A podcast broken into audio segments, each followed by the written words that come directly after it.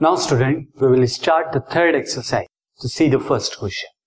The question is, which of the following relations are function? हमें यहाँ कुछ relation दिए हुए हमें बताना है कि कौन से रिलेशन फ़ंक्शन हो। गिव रीजन और रीजन भी देना है। If it is a function अगर वो फ़ंक्शन है determine its domain and range तो उनकी डोमेन एंड रेंज भी बता सी द फ़र्स्ट रिलेशन यहाँ पे जो रिलेशन हमें गिवन है रिलेशन हियर इज़ फ़र्स्ट में मैं इसे आर से रिप्रेजेंट कर देता हूँ। आर इज़ टू वन इनके एलिमेंट है two one five one eight one ये एंड देन है eleven one next fourteen one and seventeen one fourteen one and seventeen one क्या ये फ़ंक्शन हो गया नहीं? तो yes, given relation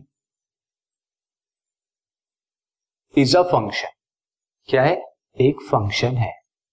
अब क्यों फ़ंक्शन है? हमें रीजन भी बताना है।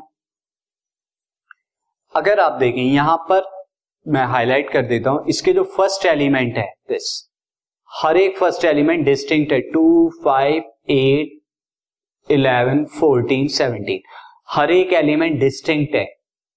अगर ये डिस्टिंक्ट नहीं होते, यानी अगर टू रिपीट हो रहा होता टू के यहाँ पर क्या है? अगर टू डोमेन है तो वन रेंज हुई। आगे अगर टू के साथ कोई और रेंज भी आती तो अब ये फ़ंक्शन नहीं होता, क्योंकि एक एलिमेंट के लिए एक ही रेंज पॉसिबल है। एक डोमेन के लिए एक ही रेंज लेकिन यहाँ पर देख रहे हैं, और वही सेम यहाँ पर हो रहा है। और इसे हम लिखेंगे since each first element of each first element each first element of R is distinct क्या है अलग है बिल्कुल डिस्टिंक्ट है तो therefore is a function ना उसके डोमेन क्या हो now domain is equal to domain का अगर मैं सेट बनाऊँ two five eight eleven fourteen and seventeen where is इसकी रेंज विल बी वन क्योंकि यह वन के अलावा और कोई नहीं आ रहा तो रेंज इसकी वन हो जाएगी now move on to the next part